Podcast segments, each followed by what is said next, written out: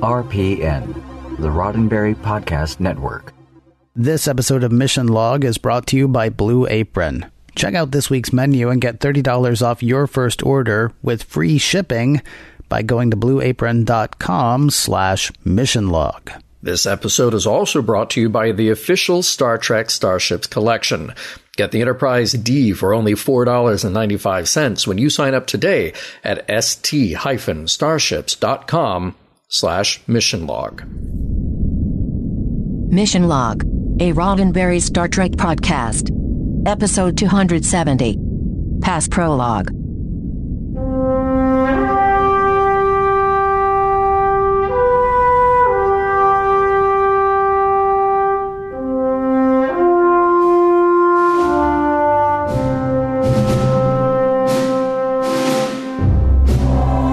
Into Mission Log, a Roddenberry Star Trek podcast. I'm John Champion. And I'm Ken Ray. Each week on Mission Log, we watch an episode of Star Trek, taking it apart for messages, morals, and meanings, and seeing whether all of it stands the test of time. This week, Past Prologue, not A Man Alone. Uh oh. Uh oh? Eh, not really. Kind of, but not really. Um, I watched A Man Alone in preparation for today's show because Netflix told me that I should. That is incorrect. Yes, because Netflix is incorrect. Correct. Yeah, they, they didn't order a thing. Do you know I actually had to go online and look it up? Good for you. That's that's what you should do. Uh, like a freaking caveman, I was out there saying, "Wait a minute, what is it?" Because you know they presented me with a list, and I thought, "Well, that's got to be right." Uh, that was not, in fact, right.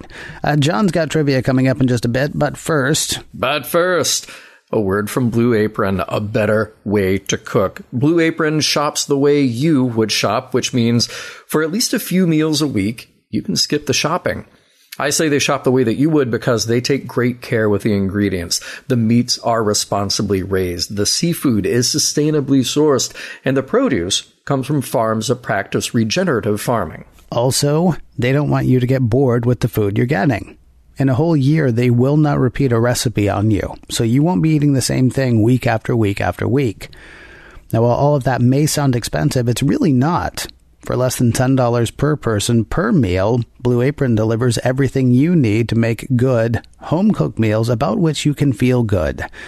Meals like, uh, excuse me, Mr. Champion, are the pipes warmed up? Oh, oh, I'm ready for this. Yeah. Okay. Mm-hmm. Meals like pan fried chicken breast with sweet and tangy zucchini. Mmm.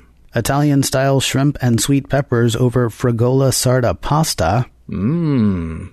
And parmesan crusted steaks with mashed potatoes and broccoli. Mmm. Mm-hmm. Now, you and I went out to dinner the other night, John, and you pointed out during our dinner uh, that we were paying to eat out when you had meals from Blue Apron waiting at home. I'm, I'm, I'm, curious, yeah. what have you been cooking lately, and, and, and what kind of techniques or, or tricks have you picked up from it? Well, so we kind of nailed it in, in the discussion right here at the top, which is to say that you will find yourself cooking with things that you didn't expect and not cooking the same things over and over again. So one dish that I really enjoyed recently was a uh, Middle Eastern baked chicken and rice, and it is spiced with uh, Ras El Hanout, which uh, as soon as I posted a picture of that, my friend Ian said, every time I see that, I think of Ra's al Ghul. And I was like, no, no, this is definitely not a Batman villain, uh, but it is a delicious spice. But it, it, opened up the possibilities for me that this is something that I could do again because, of course, I kept that recipe card, so I can do it again. And plus, now you know about that thing that you thought was a Batman villain, but turns out to be something that you can apply to other stuff that you cook going forward. Exactly. Yeah. Yeah. So here's what you do check out this week's menu and get $30 off your first order with free shipping by going to blueapron.com slash missionlog. You will love how good it feels and tastes to create incredible home cooked meals with Blue Apron, so don't wait. That's blueapron.com slash missionlog. Blue Apron, a better way to cook. And a huge thanks to Blue Apron for sponsoring this week's show. John's got trivia coming up in just a moment, but first I'm going to let you know how to get in touch with us. Mission Log Pod is the address to find us on Facebook, Skype, and Twitter. If you'd like to leave us a voicemail, we would love to hear your voice. 323 522 5641 is the phone number to call. 323 522 5641. Our email address is missionlog at roddenberry.com. Our show website, including discovered documents, is at missionlogpodcast.com. And please do remember, we may use your comments on an upcoming episode of Mission Log. And with that, we turn it over to the Trivia King. Only the second time doing trivia for Deep Space Nine. I'm looking forward to seeing who our cast trading card is for this week. Let's find out together, shall we, as John Champion presents trivia. All right, today's episode, Past Prologue, was written by Kathryn Powers. Lots of TV writing under her belt, including Fantasy Island, Airwolf, Stargate SG-1, and Kung Fu. She also wrote an episode of Logan's Run, which is how she met DC Fontana. Now, Ken, you may not recognize the name just right off the bat, uh, but we have talked about Kathryn Powers before a long time ago. She wrote an episode of Next Gen, think way back to season one, Code of Honor. Really? Yeah. Yeah, it's not her fault though. It was the director. Mm-hmm. All right. Now, the draft of her story had one element that we're definitely missing in this episode, which is that Kira and Tahna would have been lovers. But uh, Michael Piller felt like that was a little too cliche and he wanted to remove that from the story. Now, there's an element that she did not write that was added by Peter Allen Fields. Now, Peter Allen Fields has producer and writer credits on DS9, but um, I wanted to point him out for a very good reason, which is that uh, he created the role of Garak.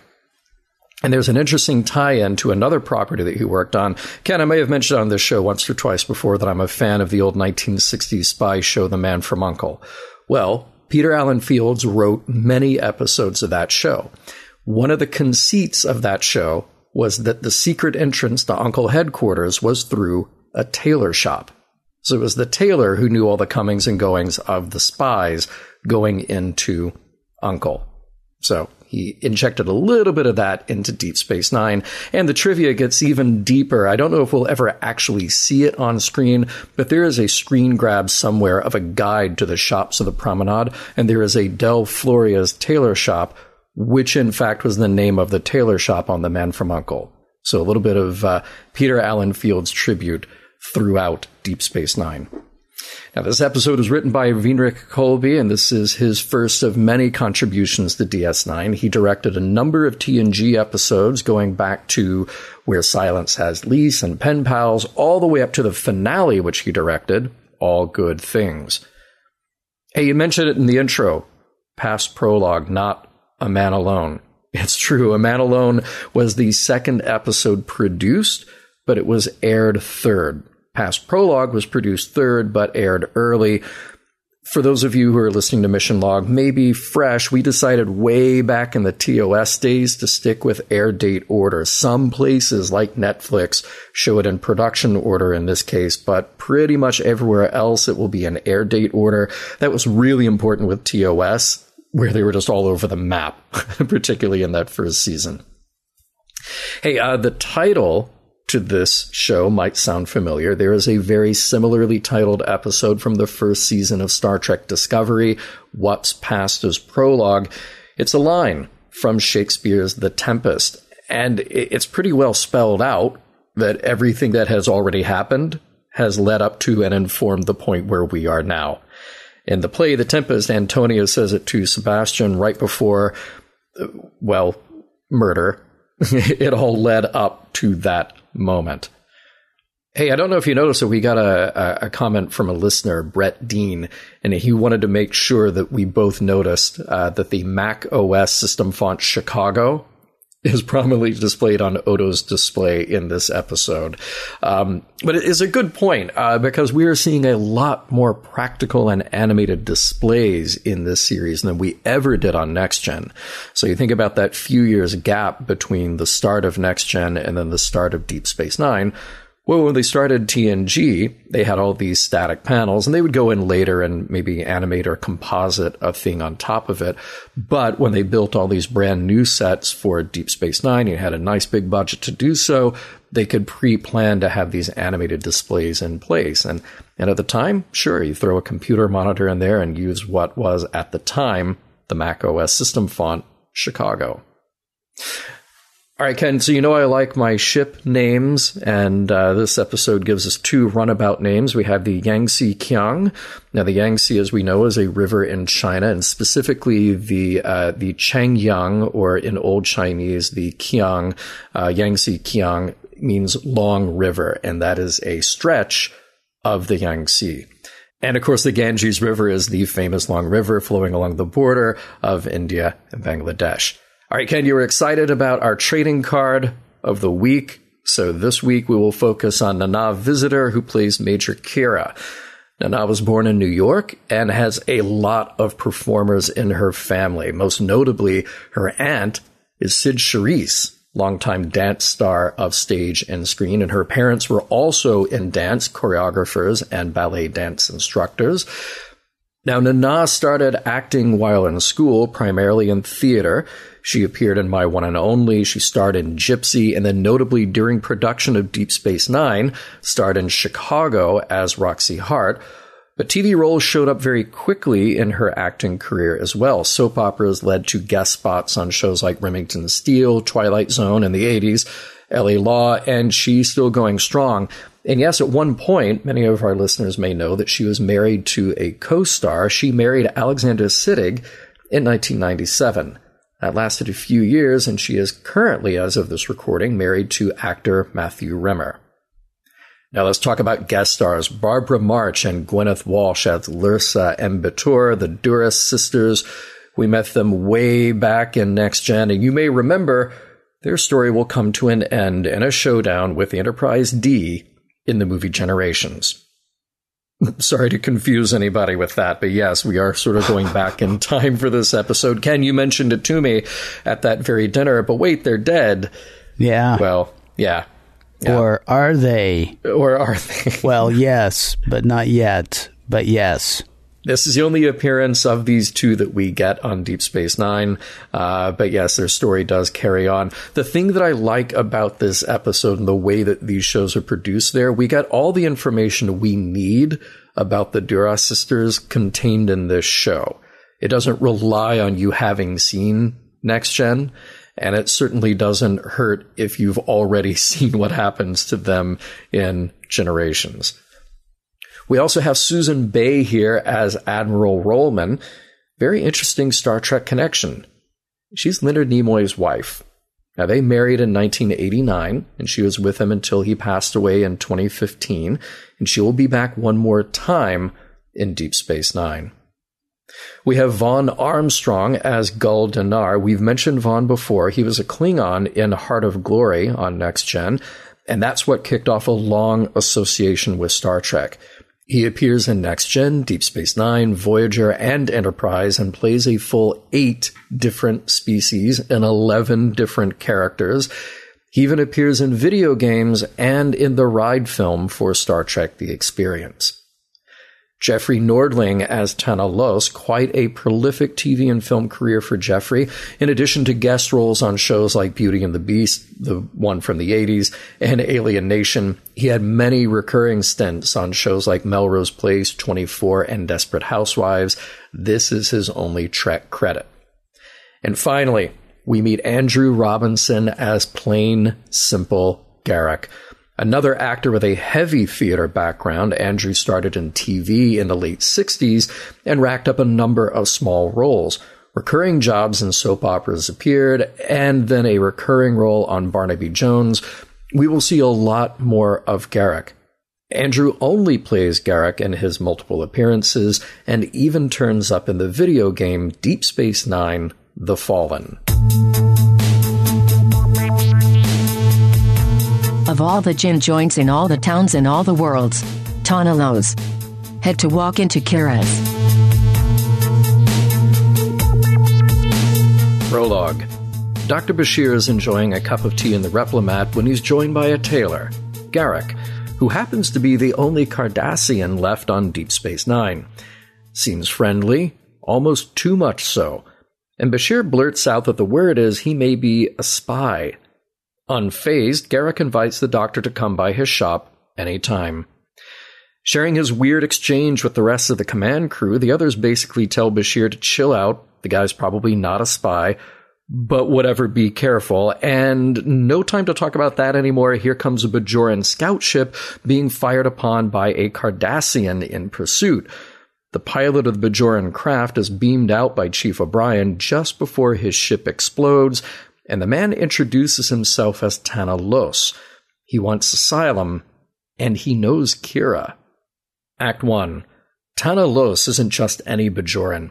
He's a terrorist, according to the Cardassians, part of a faction called the Kohn-Ma, and they would like him back, please, thank you very much. Sisko says not so fast. He hasn't decided yet about granting asylum. He might. He might not. Tahna's been beat up pretty bad. He's being cared for by Dr. Bashir, but before Sisko checks in on him, he wants some details from Kira. Yeah, he's Kohn-Ma, and yeah, they've done some pretty bad things even now that the war is over, but it was mostly justifiable, plus he's Bajoran, and think about the future of Bajor. Unimpressed, Sisko reminds her that she is under his command now, and she needs to decide where her loyalties are. Kira is so worked up about this, so determined that Sisko should grant asylum, that she surreptitiously calls a Starfleet admiral to air her complaint. Admiral Rollman says she'll keep an eye on it. The Cardassians that were in pursuit have docked at DS9, but everyone is dragging their feet to make sure it takes a long time for them to actually come on board for a visit just the time Sisko needs to learn more about the Kohn-Ma and also take an irritated call from Admiral Rollman that she does not want any more calls from people under his command. Kira visits Tahna, and he chides her a little for working under a Starfleet officer. She promises she won't let Sisko hand him over to the Cardassians. Her loyalty is to him.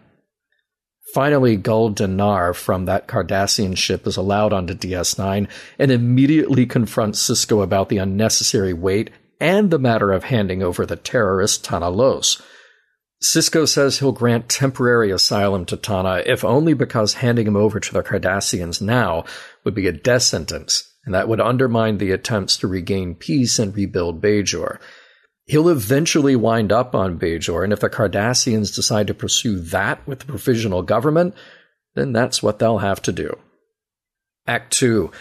Kira levels with Tahna. You're no longer part of that group, the Kohn-Ma, right? Because the provisional government of Bajor can probably get you and some of the others back home helping to rebuild. Tahna says, Oh, sure. Then he levels with Kira. You're answering to the Federation now. That's not the Kira he knows. He doesn't need a federation or a wormhole or a provisional government. He needs Bajorans doing the work themselves. A couple more unexpected guests arrive at DS9. Say hello to our old friends, the Duras sisters, Lursa and B'Etor. In the evening, they're hanging out in the bar, and so is everyone else. Garak indicates rather broadly that Dr. Bashir should keep an eye on them. In walks Tahna, and Odo doesn't miss a beat, keeping an eye on everybody. When the Duras sisters leave the bar with Tahna, they harangue and threaten him about some kind of payment he was supposed to bring them. Fortunately for us, Odo was witness to the conversation while in the form of a rat. Literally. Act 3 Kira reports to Sisko that at least two more of the Kohn-Ma will follow Tahna, and at least a couple of Bajoran ministers are willing to vote for amnesty. Great. And Sisko tells Kira to never go above his head again by contacting Admiral Rollman. Odo reports to Sisko that Tahna and the Klingons are up to something, though he's not sure what. They'll keep it quiet for now until they know more.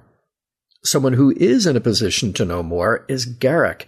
At least Lursa and B'Etor visit him and indicate that they would sell Tahna to him for a bit of gold pressed latinum from the Cardassians, as long as the price is right.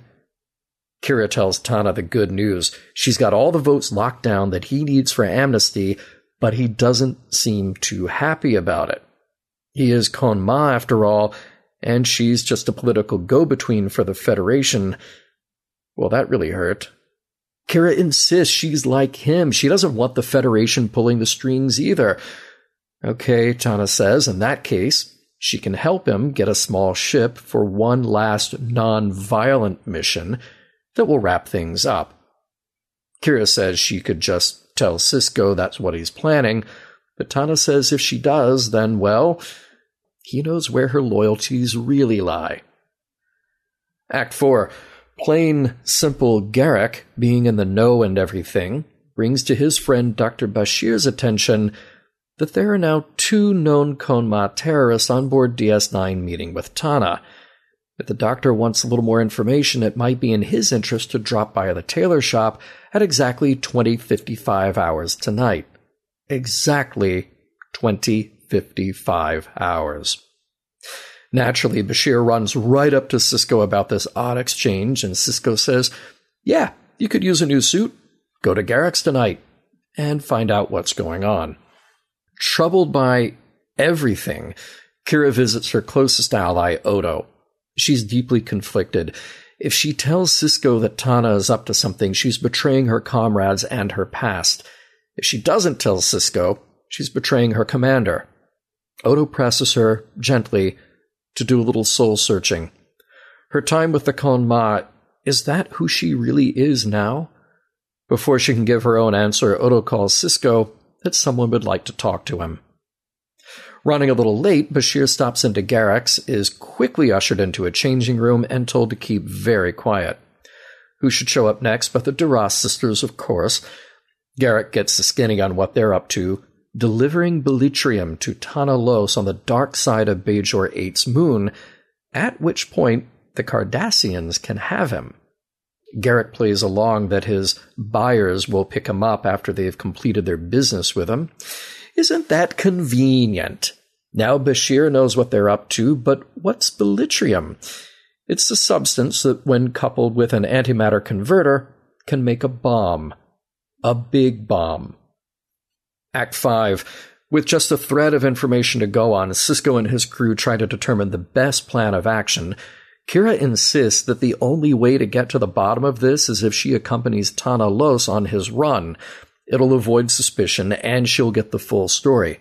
Meanwhile, Sisko and O'Brien will hide in a runabout also near that moon and stay in touch with Dax. Just like it's supposed to go down, Tahna and Kira arrive in their runabout, and the Klingon bird of prey decloaks. Lursa and B'Etor beam over with the goods, and he pays them off. The Klingons split, Sisko prepares to move in, and of course, a Cardassian warship shows up immediately. When Tahna sees what's going on, he's ready to split too, but Kira tries to stop him. He knows now she's not here to help and demands, at phaser point, that she pilot them back to DS9. Otherwise, he'll detonate the weapon where they are, destroying the colonies on Bajor 8. Kira reluctantly sets a course, and Sisko follows. When he calls the other ship to demand that they stop, Tahna, speaking for the Kohn-Ma, says he'll detonate the weapon if they fire upon him. Thinking quickly, Sisko calls on the Cardassians, who are too far away to do anything about it so he sees his only option is to be ready to shoot them out of the sky. Aboard their runabout, Tahna tells Kira to adjust their course to bring them just in front of the wormhole. He's actually going to detonate the weapon there, seal up access to the wormhole, which means the Federation, the Cardassians will all lose interest. Bajor will just be for Bajorans again. Also thinking quickly, Kira jerks their ship around just enough to make Tahna lose his balance, and she pilots them through the wormhole. Somewhere on the other side, he ejects the weapon. It explodes, damaging nothing he intended, at least, in the process. Following shortly are Sisko and O'Brien with an ultimatum. Either Tahna can surrender now, or he can wait for the Cardassians. Wisely, Tahna takes the former. Back on DS9 and with Tahna in custody, Kira tells him she had to do this, that the world is different now. He, being the understanding type that he is, snarls that she's a traitor. Walking away with Kira, though, is Commander Sisko. They don't say anything to each other, but they seem to walk in step for now. The end. You know, watching them walk away like that, I, I can't help but thinking this could be the start of a beautiful friendship. you know, I, I thought you might say that. yeah. Deep Space Nine, uh, the show, is no Casablanca, the film, right? Uh, but Deep Space Nine, the station, is Rick's Cafe American. yeah. I, I- and and for years, and we've talked before about neither you nor I are overly familiar with Deep Space 9 I've always heard people say, "Well, how can it be any good? They just sit there." Well, first of all, they have runabouts, and second, Yep. there is a wormhole. But third, they are now at this surprise crossroads for galactic travel. It was just sort of like a dusty outpost. Uh, kind of a beaten up, dusty outpost. Uh, anything good uh, from which had already been taken by the Cardassians, or so they thought suddenly they're at the crossroads of everything. There's, I, I don't really understand people who hate this show, at least the premise of this show, because the premise is, yeah, they are right. They're, they're now in the middle of the action. Yeah. And, and for any of our listeners who have not seen Casablanca, please, please, it's okay. please. It- It's, It's only one of the greatest movies ever made. truly, truly the height of everything that was good about the studio system firing on all cylinders. It was a great movie. Yes. Um, It, it is. Yes. It- it- and it's one of those movies, honestly, not that this is the Casablanca podcast, because I'm pretty sure there are 800 of those already. It's one of those movies that you hear about it and you think to yourself, it can't possibly be that good, right? It's better. Yeah. uh, So The Godfather, Casablanca, Citizen Kane. Like those those three movies, each of those movies I went into thinking this cannot possibly be as good as people say. Each one is either exactly as good as people say or better, as John Yeah. says. But anyway, yeah. So so I don't understand the people well, yes, I got I got very much a, a Rick's Cafe uh, feel off Deep Space Nine in this episode. Yeah, it's where all the the scoundrels and the misfits end up, and it's political intrigue, and uh, it, it yeah, it's just great.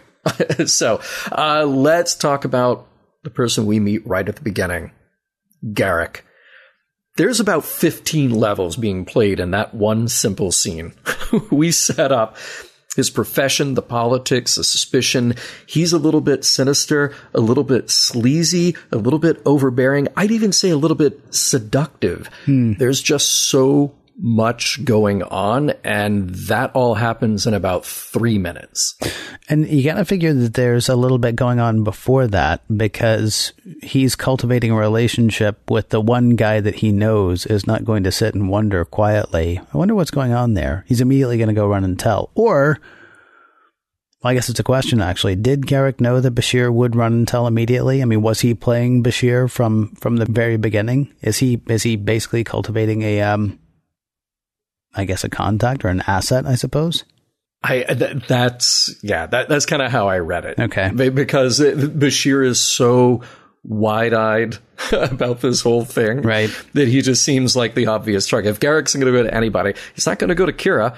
he's not going to go to Dax. He's not going to go to Sisko. He's going to go to Bashir. Yeah. and and Bashir just eats it up. Oh, it's just so good. And, and I don't know if um if this scene is just sort of that perfect combination of of writer, actor, director, uh, what really drove uh, all the choices that were made in that scene. But man, is it good! What what a way to uh, to start this episode. Um, I'm glad that we'll be seeing a lot more of Garak.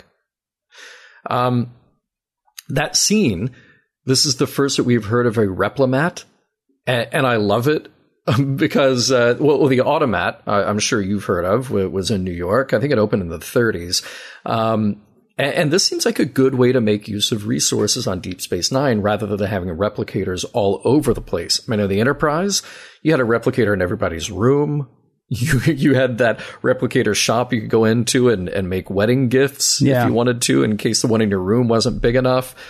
I don't think we've heard yet. Was Deep Space Nine? when- Uh, so the Cardassians built Deep Space Nine, right? Mm-hmm. Okay. Was it a military outpost? Is that what it was built for? I think we have to assume that anything the Cardassians build Mm-hmm. is pretty much a military outpost. Well, then it makes sense that they would have a, a replimat because it would be it would be akin to a mess hall. Mm-hmm. You can't let soldiers have hot plates next to their bunk everywhere they are, right? No, can't do that. So one central dining location actually makes perfect sense, even though we were already in a time where everybody could have had a replicator. Right, right. Well, it saves on resources. You, you still have a certain amount of energy you can produce in order to run the uh, the replicators. So I, I, I get it. I get it. Um, by the way, there's a nice camera shot near the opening of this show with Sisko arguing with Kira. Um, they shot through a lot of people walking in the foreground. And I, I can't think that we've ever had a shot like that on Next Gen. And it really adds life to the set. You know, you and I would joke that on on next gen, there's literally about eleven people on the Enterprise, right? you know, on any given week, and it really changed when we got to the movies because you you could fill in those corridors with a lot of extras you just couldn't afford on the TV budget.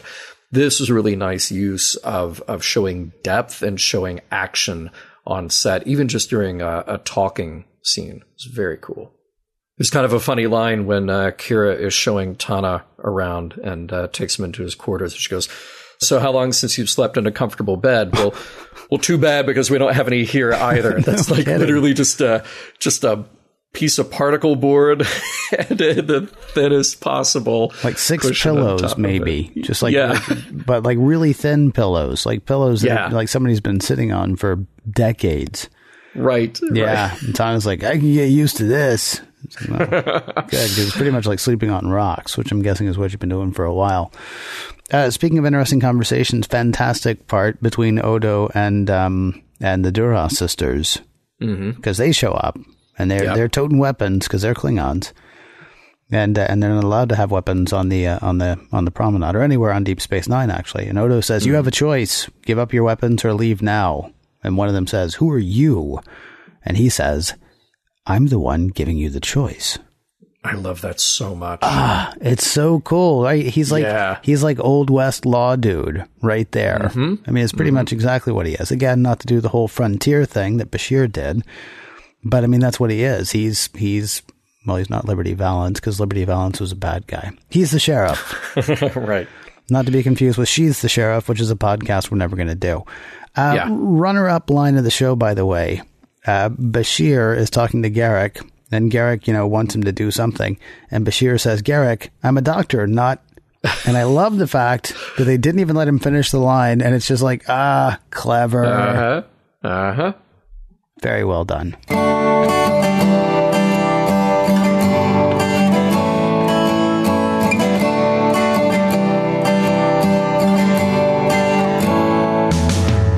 Not to fault Tahna's logic, but how is detonating a bomb supposed to close an opening? That is not exactly there.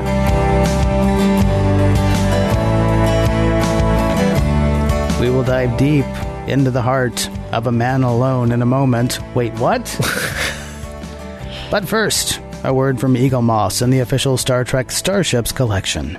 That's right. You know what we're talking about. It's the classic collection of teeny tiny starships the ones that are perfect for building your own fleet. You could you could put them on a desk, you could put them on a shelf next to the TV, or or maybe just whoosh them around the living room when nobody's looking. They are officially authorized by CBS Studios. The official Star Trek Starships collection is available only from Eaglemoss Collections. This is the ultimate collection of vessels from across the Star Trek universe, from the original series to Deep Space Nine, all the way to Star Trek Beyond and beyond. Each model is cast in a specially formulated metallic resin and hand painted with reference to the actual CG models used in production, and where they exist, photos of the original studio models as well. Each ship also comes with a display base plus a collector's magazine featuring behind the scenes info, original design sketches, and a breakdown of the technology on board. So subscribe to the collection today to receive your first ship, the USS Enterprise NCC 1701D, for only $4.95 with free shipping. Additional models and remember, guys, there's over a hundred of them will then ship twice monthly and are delivered directly to your door. Now, as a subscriber, you're also entitled to free gifts worth over $90, and you can cancel your subscription at any time. Full details can be found at st-starships.com slash mission log. Now, if you don't want to subscribe, but you want to buy your favorite ships individually, like the Bajoran Solar Sailor, the Cardassian Galor class, or Deep Space Nine itself, you can do that. It's going to cost you a tiny bit more. Either online, you can do that at shop.eaglemoss.com, or you can hit up your local comic shop. But again, to subscribe, to get your whole collection building itself, It is st-starships.com slash mission log. And a huge thanks to Eaglemoss for sponsoring this week's show. Now, Ken, last week I talked about how in Emissary, to me, uh, a big theme was consequence. And in this week's episode, I, I would say that trust would be uh, uh, at least one of the themes explored front and center, and, and from so many different angles. Uh, Bashir has to decide if he will trust Garak. And, I guess, as you pointed out early, we're, we're trying to figure out exactly where Garak's trust may lie because, well, he, he's trusting that Bashir is going to do the right thing for the right outcome here. Uh, Kira trusts Tahna Los, but should she? Well, we find out no. Uh, Kira also has to decide if she trusts her gut. And uh, nobody trusts the Duras sisters. well, they do trust each other. Oh, they do. They so do. they got That's, that going yeah. for them. You left Yeah. out Kira trusting uh, Kira trusting um, uh, Sisko Oh, sure. Yeah. because she does come to trust him part of the way through. Initially, she's like you know bad mouthing him to Tahna, Mm-hmm. saying that they're oil and water, and then by the middle of it, um, she she actually does thank him. And that's the point at which he says, "Yeah, well, why don't you bring that up with the admiral next time you talk to her? Go over my head again, and I'll have yours on a platter." I believe was what he said he did. honestly, that that to me was a was a great, crazy as it sounds, great trust building moment because Yeah. she may be walking around thinking that she's some kind of Garak, that she's like mm-hmm. pulled it over on Sisko, right? And for her to find out that he's gone ahead and done what he thought was the right thing, even though she has crossed him, or you know, pers- uh, you could you could argue that she's crossed him by going over his head. Yeah. I mean, she learns a lot about him at that point. He is actually going to do what he considers right. He's not going to be driven by petty, you know, oh, you went over my head. I'm going to make this twice as difficult for you. Um, I, I, it's weird because he is definitely telling her, I, I, I could, I could take you down so hard, but I'm going to go ahead and do what's right. And that might be a, as I say, a trust building moment for them as well. Yeah. And there's a line that Sisko says to Gul Danar In war, both sides commit atrocities, referring to the Cardassians and the Bajorans, and in particular the Kohn-Ma of the Bajorans. You think Picard would say this? Hmm. Now, both sides could mean us too. I mean, i- in this episode, like I said, they, they're referring specifically to Cardassians and Bajorans, but um, Sisko's pretty matter of fact about that, as it's just sort of a given. Now, it may simply be a way to put off Gul Danar for a moment, even if it is just a moment. But uh, I really wondered if uh, if that's something we would have heard out of any other Star Trek lead up until this point. Well, Gul Danar is hardly a Star Trek lead, though, right? No, no, no. Hearing from a Star Trek lead, hearing that from Sisko saying, in war, both sides commit atrocities. Hmm. Yeah, I don't know. I. Here's the thing we never would have heard that from TV Picard. And I really don't think we would have heard it from movie Picard either, although we do see it from movie Picard. In First Contact, when he's digging around in whatever ensign that was of his, you know, trying to find the the, uh, the piece that will help him know what the Borg are up to. Yeah. And Lily's standing there absolutely horrified because, you know, that was one of his people, and Picard can't even see it. Right. I think Picard would have to acknowledge that in war both sides commit atrocities, but I don't think he would say it like a, you know, it's fact of life or it's matter of fact. I think he might say in war both sides commit atrocities, but we must always fight to not do that. We must always, you know, do our best to make sure that doesn't Uh-huh. happen. Um, it's quite, yeah, as you say though, it's quite possible that Sisko's just trying to like, you know, wave Danar off, you know, as Yeah. if to say, oh yeah, your hands are clean, please. You guys were both Yeah. doing what you were both doing. I don't know. I mean, it's something that it's something that we've talked about on the show before. It's something we talked about too. Ah, and this is so jumping the timeline, it's insane. but I mean, when you talk about when when a lot of people have talked about what's going on with Discovery at this point, and we're telling a war story, and so everybody says, "Well, it's got to be darker because it's war." Well, the question, of course, is why are you telling that war story at that point? Why not just tell a more enlightened story anyway? I don't think anybody would deny that um, that in war both sides commit atrocities. It's not a justification, though. I think it's an acknowledgement. I think it's it's true. and it's horrible. And I think it's the reason that we try to avoid it. So, would you hear Picard say it? He's an honest man. I don't think he would use it as a justification. I think it's something that would, but I do think it's something that would or may have to be acknowledged, and I think he would do that. Yeah, I have to agree. Um, there's another theme here that I've found interesting that that is the inability to adapt, um, the the inability to see idic for for a lack of a, a better phrase to stick in there while, while being stuck in old ways. So Tahna and the rest of the Kohn-Ma were trained for war but can't adapt to peace. And while I'm at it, you know, well, you jump the timeline, so I'll jump the timeline here. Hey, we don't jump the timeline on this show. Except when we announce that we're jumping the timeline. That's true. Yeah. That's true. Yeah. Uh, but but that's a discussion that we'll have, and we we have had privately uh, when we talk about Star Trek Beyond. You know, uh, that that was a, a character who could not adapt to the idea of peace. Also, Tahna's deluded by the idea that one last act will solve all of his and Bajor's problems. Uh, Nothing works like that. Um, So I, I believe he's certainly blinded by his uh, his own ideology, and he's also a manipulative jerk. Uh, but you know that's that's just on top of everything else. But um, Kira's what Kira has so many good lines in this episode, and and one of them that draws the distinction between where she is now and uh, where he is now. She says it was so much easier when I knew who the enemy was. That's something that she says to Odo in her uh, her moment of self reflection. Um, and Tahna is precisely stuck in that place where he has decided who the enemy is and decided that, well, it's only the right action. It's only the right thing that I need to do. That'll fix it. As opposed to being to step far, far, far away from that and realize that the landscape has changed.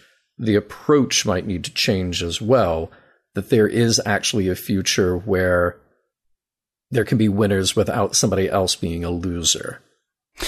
Can you go ahead and play it out for me for just a second, though? I mean, you say there's mm-hmm. not one thing that's going to make this happen, um, or that's going to make everything the way that Tahna Los wants it to be.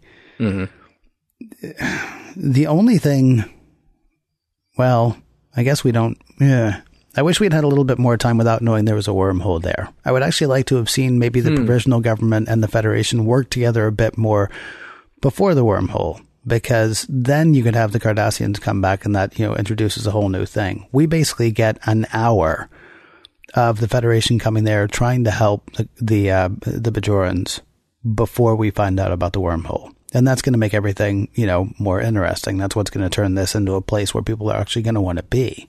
Right. I'm I'm curious if there were no wormhole. I mean, is Tahna right about the isolationism at that point? I mean, would he would he if he's able to collapse the wormhole, do people just turn around and walk away, or are they in twice as much trouble now, at least with the Federation and with the provisional government, because hey, we finally had something here and you've ruined it, mm. right? I mean, like would would would more thunder have been called down on him by not allowing the traffic? or or would would is he right? Would everybody have just been like, eh, yeah, Bajor was good for like a minute, and then they take off. and now it's lame. Yeah, Yeah. Well, I mean, even if they, they had collapsed the wormhole, even if the Federation takes off, although I, I don't think that would happen. I mean, the Federation's interest is in making sure that there is peace in that area, not just necessarily exploiting the benefits of having a wormhole there. right. I mean, witness the fact the Federation was there before they knew there was a wormhole. Well, right, right, yeah.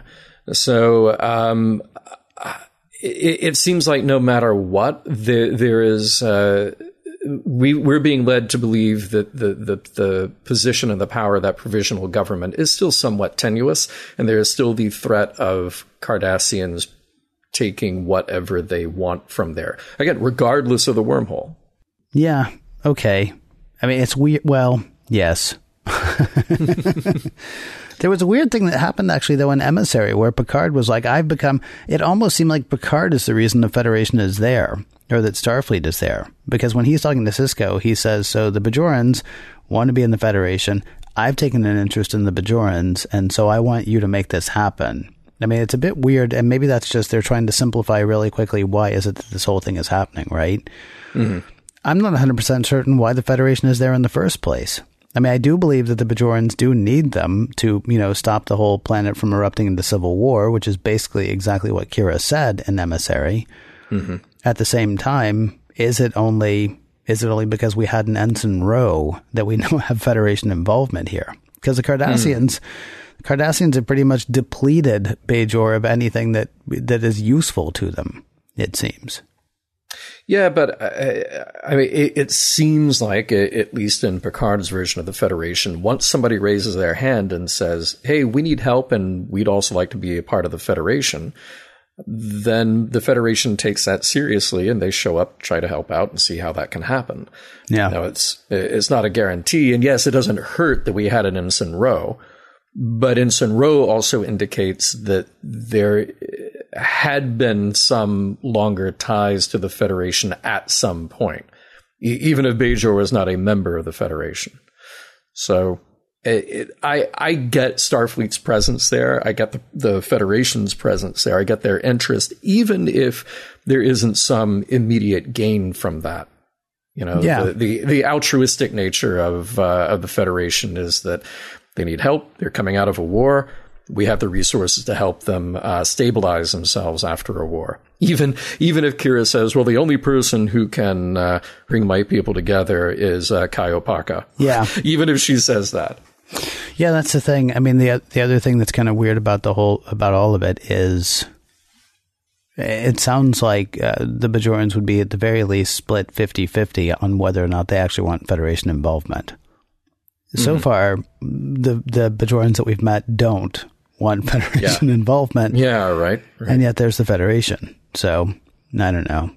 I will say I was touched and you know uh, affected. I think by the position that Kira is in. I mean, she's still fighting for Bajor. She actually says, "I'm still fighting for Bajor in my own way." But mm-hmm. I mean, the way she's doing it is without physical weapons and what's a drag is so to somebody else that that particular you know brand of patriotism that particular brand of fighting the one that doesn't involve you know actual fisticuffs mm-hmm. uh, since it doesn't look like someone else's it can be questioned oh you're not a real bajoran because you know you're not taking up arms you're actually working with these you know other people which was depressing right. like yeah. a bummer thing for her to have to deal with um, the same kind of thing. I mean, and it and it, it gets really warped really quickly when the whole thing with Tahna when he's like, so he's got the bomb now, and if Kira doesn't do what he says, he's going to blow up the bomb and and wipe out all the colonies on Bajor 8 mm-hmm. And she says, "You would kill your own people," and he says, "The question is, would you kill them by not doing what I say?" Okay, yeah. well, that's actually you. Yeah. That's actually yeah. you doing that. That's not right. not me doing that. It felt um well, we'll, we'll, probably deal a little bit more with Tahna Los uh, in the next segment, but mm-hmm. yeah, she was in a really tough spot because you know there's still got to be a part of her too that that w- wants to shoot Sisko. Maybe not Sisko personally, but you know that wants to get the Federation out of there. That wants to get Starfleet out of there. She wants. I think she actually says she wants Bajor for Bajorans, same as Tahna Los. But she's playing a long game, and he's playing with guns.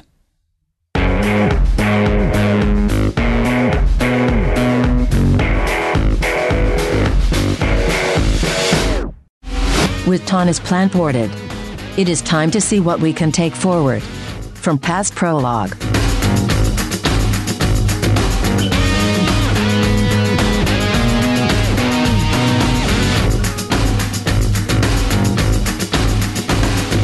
So normally this is the part of the show where we decide about this particular episode, where we decide the messages, morals, and meanings, or what we see as the messages, morals, and meanings of the episode, and decide for ourselves whether the episode stands the test of time. Before we do that, though, there's something I want to get to, and I'm, I'm actually going to uh, call back to something that you said earlier, or something you mentioned earlier. Mm-hmm. You mentioned earlier the season one TNG episode, I believe it was episode three, uh, Code of Honor Oh, Code of Honor. And you blew my mind in Code of Honor because when you did the recap of Code of Honor, and for people who haven't seen it or don't remember, Code of Honor is quite possibly one of the most racist things on TV in the 1980s. Has to have been because it's just, it just is. Everybody's black and that's fine, except everybody's also, it's, oh, they're decidedly black. I can't really think of a, a good way to say it. Um, except they're really, it's, it, well, it, it just seems very racist. Yeah. And then you, when you did your recap, didn't mention race at all. And and if you just hear the story, if you just read what the person who wrote the script or wrote the story wrote, there's nothing racist about it. It's the way it was presented. Mm-hmm. I only bring this up to say uh, Sisko's black. And I don't know that we have mentioned the fact that Avery Brooks is black, and I don't know that we have mentioned uh, the fact that, that Deep Space Nine is being commanded by a black guy. Now, he's not a captain, but uh, he is a, a, a black person in command on a Star Trek series and that had never happened before this. We might have seen somebody in command, but he's going to be our lead. He's our leader. He's our Kirk. He's our Picard. He has other captains that may come down the road or other leaders that may come down the road. And they hired a black dude. And we didn't even talk about that last week because there was so much other stuff to talk about. It really should be acknowledged. This is another example of Star Trek pushing that envelope, pushing that frontier um, bringing us something that that should have been happening for years and years and years on TV, but uh, Star Trek finally got around to it, and it's a it's a really neat thing to see. Yeah, um, th- that actually did come up as a question from somebody uh, saying, "Why isn't Sisko a captain?" Hmm. Well, uh, it, here's the thing: uh, it, he's he's in command. He is the commanding officer of Deep Space Nine. But I think part of what's important about setting up his character from Emissary is that he was a guy on the way out. He he did not want to be there, and he's kind of been giving the given this dumpy job way off in the corner where nobody else wants to be right? So it, it, sets up a couple of interesting things. Well, one, he's got a place to go. You know, he, he's got a, a place to go up, and we get to uh, explore in that episode kind of his conflict about being there in the first place. Yeah. You know, and, and, and two, we're not taking anything away from his his capability in that position. I look at it this way, you know, had Next Gen been a different show and had Riker not been you know, we know we're going to get Riker for all seven seasons of Next Gen, but uh, had they been maybe a little faster and looser with that cast, you could take a guy like a Commander Riker and stick him over as the head of this alien space station in a war torn corner of the uh, quadrant. Yeah. Where it's just going to be a mess that he's got to clean up. you know. The other thing is, I mean, it allows for growth for the character, right? I mean, mm-hmm. Benjamin Sisko Precisely. on the Saratoga was on his way to being captain. Well, we don't know that mm-hmm. for certain, but I mean, he was he was well positioned on a starship, and mm-hmm. probably mm-hmm. one of the next things for him is going to be captain of his own ship. We don't know because we didn't see much. And then three years ago, this terrible thing happened to him, and for the past three years, he's been floating. I'm not saying he's yeah. just been doing just enough to get by, but he has not been driven in any particular direction. I mean, the real question, I think, is not why is Benjamin Sisko not captain, but why is Commander Sisko being given charge of this space station? Because for the past mm-hmm. three years, he has existed in one moment, that one moment being the death of his wife. So, I mean, yeah. if you want to knock them for saying, oh, sure, they put a black man in charge, but he's not captain, I mean, they, they, they, they put a black man in charge, and that's the real coup here, I think. And and who yeah. knows? There may be a promotion in Sisko's future. I don't know. know. I couldn't. I couldn't possibly read ahead. Anyway, so I felt it seemed like that was a thing that we should uh, acknowledge because there was so much other stuff that we talked about last week. And then you and I later were like, "Oh yeah, and that thing." Yeah. So so now having having uh, having revisited uh, episode one, and and mm-hmm. the fact that uh, uh, both Benjamin Sisko and Avery Brooks are black. Let's talk about this episode of Star Trek Deep Space Nine. This episode, of course, being A Man Alone. No. Oh, wait a minute. Ah, I know it's not. Watch it's, the wrong one again. It's Yeah. past prologue. Um, does this episode hold up as far as you're concerned, Mr. Champion? I'll just come right out and say it. I love this episode. Um, I, I think, uh, first of all, just from a production standpoint, it, it's well shot, it's well acted, it's tight. It doesn't feel like there are any superfluous scenes. Everything is there for a reason. And it was one of those that I enjoyed watching over and over again because they pack a lot of plot and a lot of detail into that 48 minutes or, or 50 minutes or whatever it is Yeah. Some of the standouts. I love that scene between Kira and Odo. I love pretty much every scene between Kira and Sisko. And let's compare this one now because we're only two into Deep Space Nine. Let's talk a little bit about Emissary because, well, that's our point of comparison now. Emissary was good in its own right, but that one seemed more concerned with setting a tone and having those compelling poetic explorations. And because of that, there are weird pacing issues. Because of that, you're not entirely sure where they're going with everything. Um, this one, by contrast, is just rock solid. Um, and, and I feel like this is a story that would have worked on Next Gen. It would have worked on TOS as well. Um, and everybody in this is just better. So Emissary kind of is its own thing, but you can tell here that they're finding their way. This feels like everyone's been together for a long time, that they're firing on all cylinders. Now, look, Kira's dilemma is pretty obvious, is pretty bonk bonk on the head for the audience because we know what she's supposed to do. But it works here because Nana Visitor is so good and the story is so well written. Um, again, that relationship between Sisko and Kira is really developing. It's strong, it's contentious, but it all works.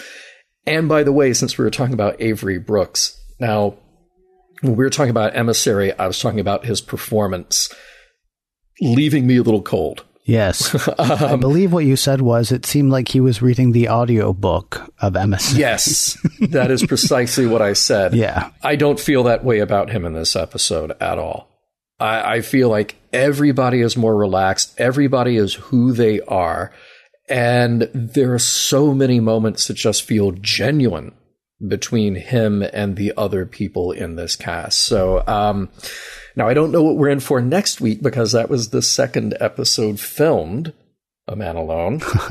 but, uh, but I'm glad that this is the one that I am seeing second Yeah. Because it seems to have fixed a lot of the problems that I had with Emissary. Um, and I, I just, yeah, thoroughly enjoyed this one from beginning to end. Yeah, I'm there. I mean, uh, the one thing I will say, I, I kind of wish I didn't know the trivia. I mean no disrespect to the Nana Visitor, nor to the character Kira Nerys. But um, I miss Ro Laren and I miss Michelle Forbes in this episode, and that's that's just because I know that character, and I know honestly, I know um, Michelle Forbes acting a bit more than I know Nana Visitor's acting as well Yeah. and I can see her in this. Now, the only thing is, I think I only miss it because I know it was what they wanted. I don't think, if I didn't know that, I don't think I'd be sitting there going, wow, this really needs somebody else. Because she is good. In fact, everyone, not to parrot what you said, everyone really seems on in this episode. Um, even, even, um, even Bashir. I've heard a lot of people ask us to go easy on Bashir, and I'm not sure why exactly. I mean, he is goofy in this episode, but he's supposed to be goofy in this episode.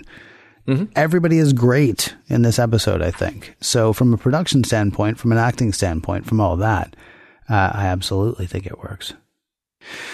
Uh, so that's the production part of it out of out of the way. Let's talk though about the uh, the messages, morals, and meanings part, the M and M and M's, as I pretend I like to call them. Um, so messages, uh, you know, uh, there are themes here, and I think there are messages woven into those themes. Uh, trust but verify. Uh, we're we're kind of there, particularly with Sisko uh, in his interactions with Bashir. He's like, um, yeah, you know, th- this is probably no big deal. Garak's is Garak. Go find out what's going on. is the subtext of, of all of that.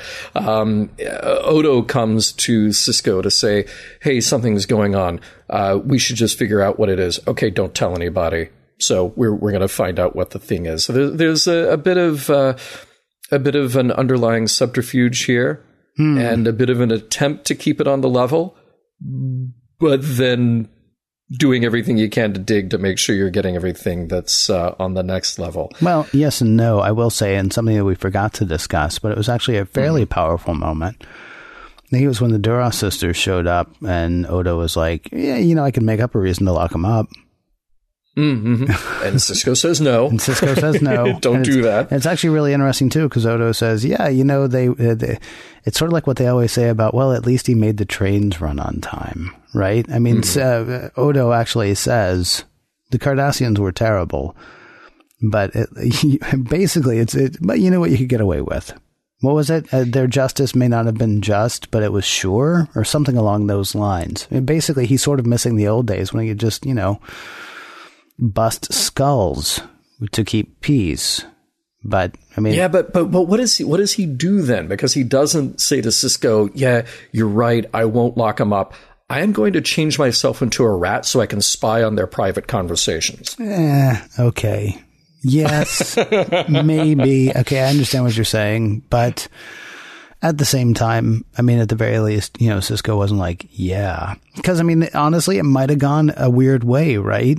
The sure. Cardassians want to board Deep Space Nine, and Sisko's like, sure, you can do that. Uh, Chief, find every reason you can to keep them off the station as long as possible.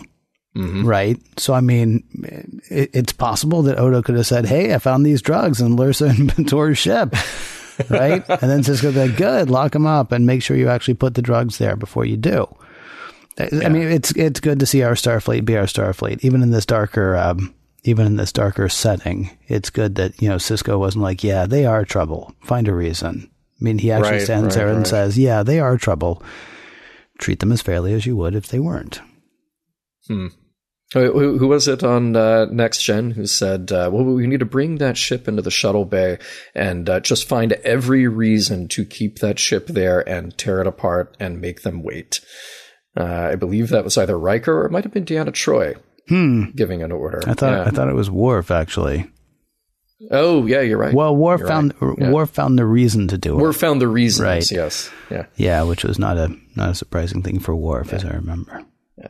So I think this story it, it's really Kira's story that the moral principle at stake here isn't mutable. It, it isn't gray because her loyalty might lay on one side or the other. She learns that if her principles are worth defending, then they are worth defending no matter what and no matter whose side she's on. You know, the, the principle is her, her honesty, her loyalty, her conscience, and yeah, her entire history was there with the Kohn-Ma and with uh, with Tahna, which I, I, do agree with Michael Piller's decision. It would have messed things up if they had given them a, a romantic subplot as well. You didn't need that here. Yeah. Um, but the the principle that she's faced with is that honesty and uh, and her dedication to making a better future. Uh, so she's going to stick to that, and uh, and it's nice to see her go through that journey. Um, she says to Tahna as well. We talked about the the inflexibility that Tahna has.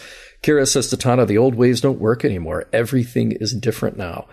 And and to her, she's there to work for peace she she's done with working for war. And uh, I guess the other way to say what she says is gotta you gotta embrace the idic, baby. Hmm. All right. I didn't hear her what say else? embrace it. Well, I didn't hear her say embrace the idic, but I did hear her say embrace change. Uh, let me back no, she, she's living that idic though. She look, she's working with Starfleet. She's working with people that she never thought she would work with before. She's she's tolerating Cardassians to the extent that they can at least be a part of this and not uh, going with what would be Tahna's instinct, which is to blow them up. Hmm. You know? So she sees that the world is different and she's trying to do everything she can to work within that. Yeah, no, I agree with that. I think you're just giving her a little bit too much credit when you say that she's embracing IDIC. I, she may at some point. I don't think she is at this point. I mean, I think she's on her way. You and Sisko don't get along. Oil and water. That's not IDIC. No, but then they do because they walk off together. I'm talking about by the end of the episode. Yeah. they walk off together into All the right. sunset. All right. Yeah. I, I, I, I think I think you well, and I know I did it earlier. It feels like you might be reading ahead. I'm not hearing it yet, but I mean, mostly I think we're on the same page. Um, well, except I do have to say I also hate your trust but verify thing because it's not really trust. I mean, it was Soviet era doublespeak, right?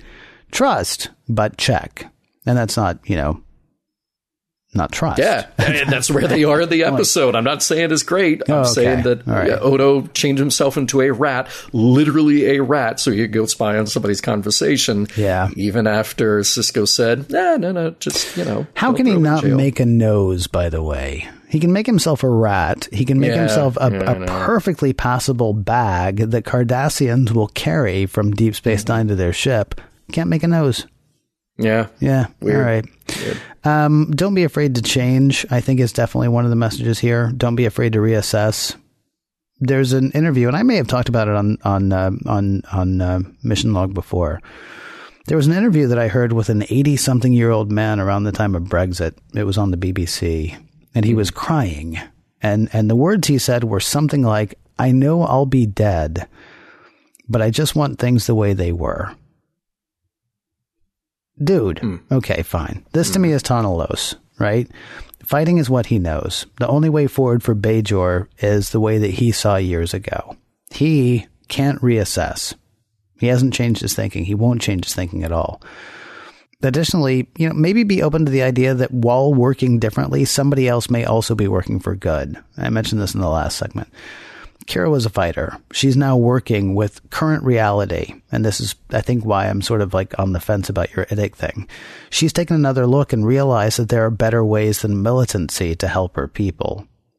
And, and I don't think that's, oh, well, let's bring everybody in. I think it's just, we can just keep firing guns, but eventually somebody with more guns is going to come and we're going to be dead. I mean, she's looking at the situation and saying, okay, this is the reality of what we're doing right now. And, you know, she's not caught in the way that she always thought things would be or caught in the way that she always thought things should be. Um, and yet she's still working for peace. And I gotta say, good for her for not being bullied by, you know, her people and their old ways and the acting against what she feels is right. Um, she's a great, she's a great character in this episode. She's a strong character in this episode. Um, and yeah, I think the messages in here are just, uh, stellar. Mission Log is produced by Roddenberry Entertainment. Executive producer, Rod Roddenberry. You can find out more at roddenberry.com. And if you want to see the latest podcast productions from Roddenberry Entertainment, Mission Log, Mission Log Live, Women at Warp, The Trek Files, and Priority One, go to podcast.roddenberry.com. For more exciting Star Trek podcasts, check out Trek FM, that's trek.fm. And for the latest in Star Trek news and discussion, be sure to visit trekmovie.com. Next week, past prologue. A man alone.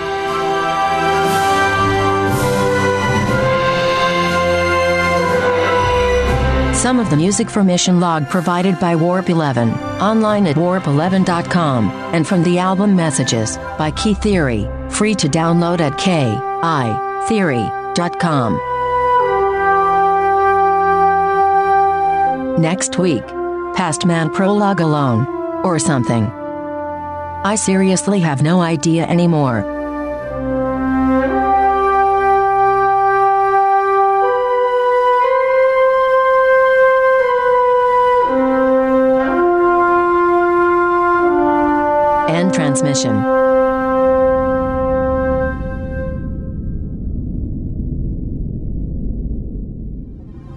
Podcast.roddenberry.com, the Roddenberry Podcast Network. Waiting on a tax return? Hopefully, it ends up in your hands. Fraudulent tax returns due to identity theft increased by 30% in 2023. If you're in a bind this tax season, LifeLock can help. Our US based restoration specialists are experts dedicated to helping solve your identity theft issues. And all Lifelock plans are backed by the Million Dollar Protection Package. So we'll reimburse you up to the limits of your plan if you lose money due to identity theft. Help protect your information this tax season with LifeLock. Save up to 25% your first year at LifeLock.com slash aware.